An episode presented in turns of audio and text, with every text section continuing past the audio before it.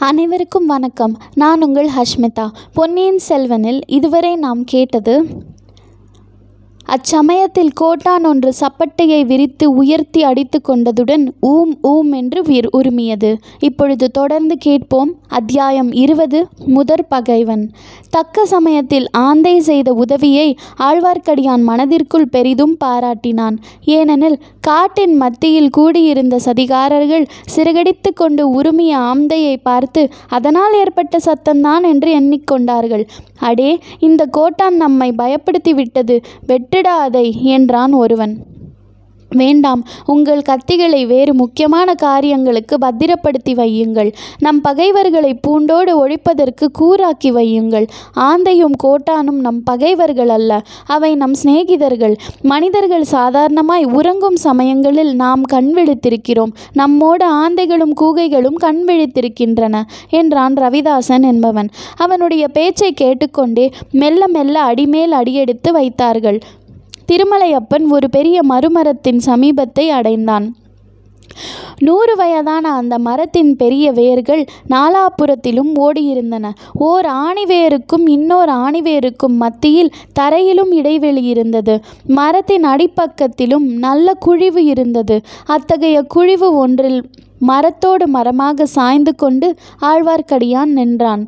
தஞ்சாவூர் ராஜ்யத்தின் பொக்கிஷம் இருக்கும் வரையில் நமக்கு வேண்டிய பொருளுக்கு குறைவில்லை. எடுத்த காரியத்தை முடுக்க வேண்டிய நெஞ்சு துணிவு வேண்டும். காரியம் முடிகிற வரையில் வெளியில் தெரியாதபடி ரகசியத்தை பேணும் சக்தி வேண்டும். நமக்குள் இரண்டு பிரிவாக பிரிந்து கொள்ள வேண்டும். ஒரு பிரிவினர் உடனே இலங்கைக்கு போக வேண்டும். இன்னொரு பிரிவினர் தொண்டை மண்டலம் சென்று காரிய சித்திக்கு தக்க சமயத்தை எதிர்பார்த்திருக்க வேண்டும். ஏறக்குறைய இரண்டு காரியங்களும் ஒரே சமயத்தில் முடிய வேண்டும். ஒரு பகைவனை முடித்த பிறகு அவகாசம் கொடுத்தால் இன்னொரு பகைவன் ஜாக்கிரதையாகிவிடுவான் அதற்கு இடமே கொடுக்கக்கூடாது. தெரிகிறதா? உங்களில் இலங்கைக்கு போக யார் யார் ஆயத்தமாய் இருக்கிறீர்கள் என்றான் ரவிதாசன். நான் போகிறேன் நான் தான் போவேன் என்று பல குரல்கள் ஒரே சமயத்தில் கேட்டன.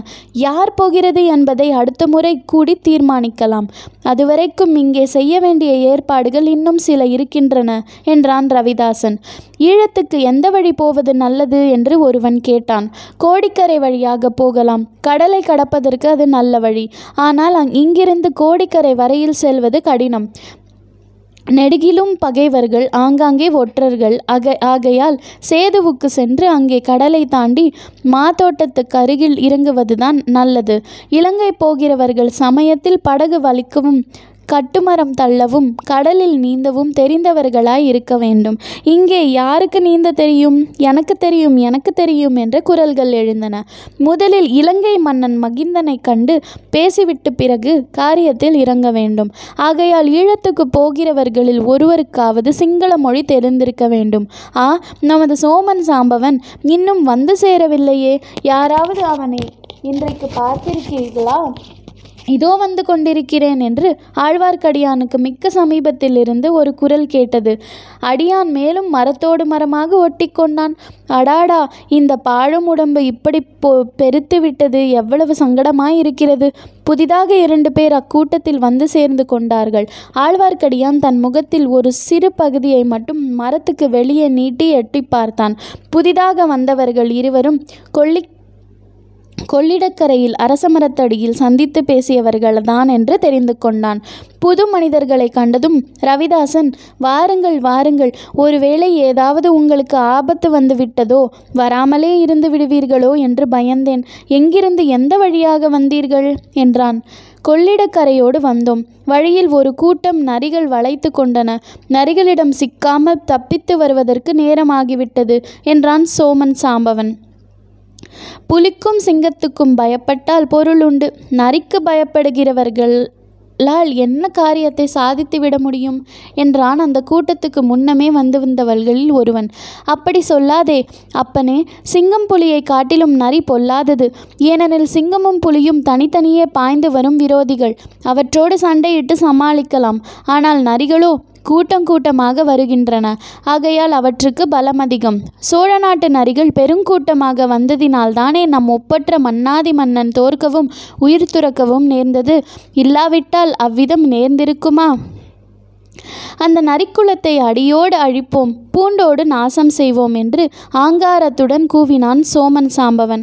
இதோ அதற்கு வேண்டிய உபகரணங்கள் என்று ரவிதாசன் பொன் நாணயங்களின் குவியலை சுட்டிக்காட்டினான் சோமன் சாம்பவன் நாணயங்கள் சிலவற்றை கையில் எடுத்து பார்த்துவிட்டு ஆ ஒரு பக்கம் புலி இன்னொரு பக்கம் பனை என்று சொன்னான். சோழனுடைய பொன் பழுவேட்டரனுடைய முத்திரை. நான் சொன்னது சொன்னபடி நிறைவேற்றிவிட்டேன். உங்களுடைய செய்தி என்ன? நமது இடும்பன்காரி ஏதாவது செய்து கொண்டு வந்திருக்க வேண்டுமே? என்றான் ரவிதாசன். ஆம் கொண்டு வந்திருக்கிறார். கேளுங்கள் அவரே சொல்லுவார். இடும்பன்காரி சொல்லத் தொடங்கினான். தங்கள் கட்டளைப்படியே சம்புவரையர் மாளிகையில் பணியாளாக நான் அமர்ந்து வேலை பார்த்து வருகிறேன். அதனுடைய பலன் நேற்றிரவுதான் சித்தித்தது.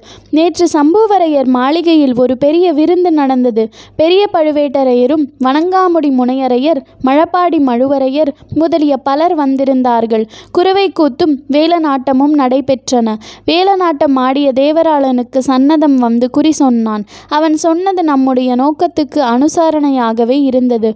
பழுவேட்டரையருடன் வந்த மூடு பல்லக்கில் அவருடைய இளையராணி வந்திருப்பதாக எல்லோரும் இருந்தார்கள் சுந்தர சோழ மகாராஜாவுக்கு உடல் நலம் சரியா இல்லை என்றும் அதிக நாள் உயிரோடு இருக்க மாட்டார் என்றும் பழுவேட்டரையர் தெரிவித்தார். எல்லாருமாக சேர்ந்து அடுத்தபடி பட்டத்துக்கு வரவேண்டியவர்கள் ஆதித்த கரிகாலர் அல்ல மதுராந்தக தேவர் என்று முடிவு செய்தார்கள். ஆனால் மதுராந்தக தேவர் இதற்கு சம்மதிப்பாரா என்று சிலர் கேட்டார்கள். அவர் வாயினாலேயே அதற்கு மறுமொழி கூறச் செய்கிறேன் என்று சொல்லி பழுவேட்டரையர் மூடு பல்லக்கின் திரையை திறந்தார். அதற்குள்ளிருந்து மதுராந்தக தேவர் வெளிவந்தார். பட்டம் கட்டிக்கொள்ள தமக்கு சம்மதம் என்று அவர் தெரிவித்தார். இப்படி பெண் வேஷம் போடும் பராக்கிரமசாலிக்கு முடிசூட்டப் போகிறார்களாம். நன்றாய் சூட்டட்டும். எல்லாம் நான் எதிர்பார்த்தபடியே தான் நடந்து வருகிறது. இம்மாதிரி சோழ நாட்டிலேயே ஒரு குழப்பம் ஏற்படுவது நம்முடைய நோக்கத்துக்கு மிக உகந்தது. எது நேர்ந்தாலும் என்ன நடந்தாலும் நம்மை யாரும் சந்தேகிக்க மாட்டார்கள் அல்லவா? இடும்பன்காரி மிக முக்கியமான செய்தி கொண்டு வந்திருக்கிறீர். ஆனால் இதெல்லாம் எப்படி தெரிந்து கொண்டீர்? இதற்கு சந்தர்ப்பம் எப்படி வாய்ந்தது? என்று கேட்டான் ரவிதாசன். நடுராத்திரியில் அவர்கள் சபை கூடிய போது வேறு யாரும் அருகில் வராதபடி பார்த்து கொள்ள என்னை காவலுக்கு அமர்த்தியிருந்தார்கள். காவல் புரிந்து கொண்டே என் காதுகளையும் கண்களையும் உபயோகப்படுத்தி கொண்டிருந்தேன். அப்படி உபயோகப்படுத்தியதில் வேறு ஏதும் தெரிந்ததா? தெரிந்தது. அந்த நள்ளிரவு கூட்டத்தில் நடந்தது எல்லாம் இன்னொரு வேற்று மனிதன் கோட்டை மதில் சுவர் மேலிருந்து கவனித்து கொண்டிருந்தான். ஆஹா அவன் யார்? முன்குடுமி வைத்திருந்த ஒரு வைஷ்ணவன். ஆஹா அவன்தானா? அவனை நீர் என்ன செய்தீர்? சம்புவரையரிடம் பிடித்து கொடுக்கவில்லையா? இல்லை ஒருவேளை அவன் நம்மவனாய் இருக்கலாம் என்று நினைத்து விட்டேன். நீங்களே அனுப்பி வைத்தீர்களோ என்று எண்ணினேன். பெரிய பிசகு செய்து விட்டீர். அவன் நம்மவன் அல்ல. கட்டையாய் குட்டையாய் இருப்பான். சண்டைக்காரன் பெயர் திருமலையப்பன் ஆழ்வார்க்கடியான் என்று சொல்லிக்கொள்வான். அவனேதான் நான் செய்த பிசகை இன்று மத்தியானம் நானே உணர்ந்து கொண்டேன். அவன் நம்மால் அல்லவென்று தெரிந்தது. அதை எப்படி அறிந்தீர்? நேற்று இரவு கந்தன்மாறனின் பாலிய நண்பன் ஒருவனும் கடம்பூர் மாளிகைக்கு வந்திருந்தான். அவனுக்கு பழுவேட்டரையர் கூட்டத்துக்கு சம்பந்தம் ஒன்றுமில்லை என்று தெரிந்தது. அவன் அங்கேயே மூலையில் படுத்து நிம்மதியாக தூங்கினான். இன்று காலையில் சின்ன எஜமானர் நம் சிநேகிதனை கொண்டு விட கொள்ளிடக்கரை வரையில் வந்தார். அவர் வரப்போவதை அறிந்து அவர் முன்னால் அடிக்கடி நான் போய் நின்றேன். என்னையும் வரச் சொன்னார். அவர் கொள்ளிடத்தின் வடகரையோடு திரும்பிவிட்டார். என்னை தென்கரைக்கு வந்து அவ்வாலிபனுக்கு ஒரு குதிரை சம்பாதித்து கொடுத்துவிட்டு திரும்பும்படி சொன்னார். அங்கே அங்கிருந்து குடந்தைக்கு போய் என் அத்தையை பார்த்து விட்டு வருவதாக சொல்லிவிட்டு வந்தேன். அதனால்தான் சந்தேகத்துக்கு இடமின்றி இங்கே வர முடிந்தது. சரிதான் சரிதான். அந்த வீர வைஷ்ணவனை பற்றி எவ்விதம் தெரிந்து கொண்டீர்? கொள்ளிடத்தில் படகு புறப்படும் சமயத்துக்கு அந்த வீர வைஷ்ணவன் வந்து படகில் ஏறிக்கொண்டான். அவன் கந்தன்மாறனின் சிநேகிதனோடு பேசிய சில காரமான வார்த்தைகளிலிருந்து எனக்கு சிறிது சந்தேகம் உதித்தது. அவனும் நம்மை சேர்ந்தவனோ என்று. மேலும் கொள்ளிடத்தின் தென்கரையில் அவன் எனக்காக காத்து கொண்டிருந்ததாக தோன்றியது. நம்முடைய அந்தரங்க சமிக்ஞையை செய்து காட்டினேன். ஆனால் அவன் புரிந்து கொள்ளவில்லை. அதன் பேரில் அவன் நம்மவன் அல்ல என்று தீர்மானித்தேன். நீர் செய்தது பெரும் பிசகு. முன்பின் தெரியாதவர்களிடம் நம் சமிக்ஞையை செய்து காட்டக்கூடாது. நண்பர்களே இதை கேளுங்கள். நம்முடைய காரியம் காஞ்சிபுரத்தில் இருக்கிறது இலங்கையிலும் இருக்கிறது. இந்த இரண்டு இடங்களிலும் நம்முடைய பரம விரோதிகள் இருக்கிறார்கள். ஆனால் அவர்கள் இரண்டு பேரையும் காட்டிலும் நம்முடைய கொடிய விரோதி முதன்மையான விரோதி ஆழ்வார்க்கடியான் என்று பொய்ப்பெயர் பூண்டு திரியும் திருமலையப்பன் தான். அவன் நம்மையும் நம் நோக்கத்தையும் அடியோடு நாசம் கூடியவன். நமக்கெல்லாம் இணையில்லா தலைவியாக உள்ள தேவியை அவன் கொண்டு போக பார்க்கிறவன். அடுத்தபடியாக அவனை உங்களில் யாராவது எங்கே கண்டாலும் எந்த நிலைமையில் சந்தித்தாலும் கையில் உள்ள ஆயுதத்தை உடனே அவன் மார்பில் பாய்ச்சி கொன்று விடுங்கள். ஆயுதம் ஒன்றுமில்ல விட்டால் கையினால் அவனுடைய மென்னிய திருகிச்சு கொள்ளுங்கள். அல்லது சூழ்ச்சியால் விஷத்தை கொடுத்து கொல்லுங்கள். அல்லது வெள்ளத்தில் தள்ளி முதலைக்கு பசிக்கு இரையாக்குங்கள். அல்லது ஏதாவது சாக்கி சொல்லிவிட்டு பாறை உச்சிக்கு அழைத்து போய் அங்கிருந்து பிடித்து தள்ளி கொன்று விடுங்கள். தேள் நட்டுவாக்கிளி பாம்பு முதலியவற்றை கண்டால் எப்படி இரக்கம் காட்டாமல் கொள்வீர்களோ அப்படி கொன்று விடுங்கள். துர்காதேவிக்கோ கண்ணகி அம்மனுக்கோ பலி கொடுத்து விட்டால் இன்னும் விசேஷம்.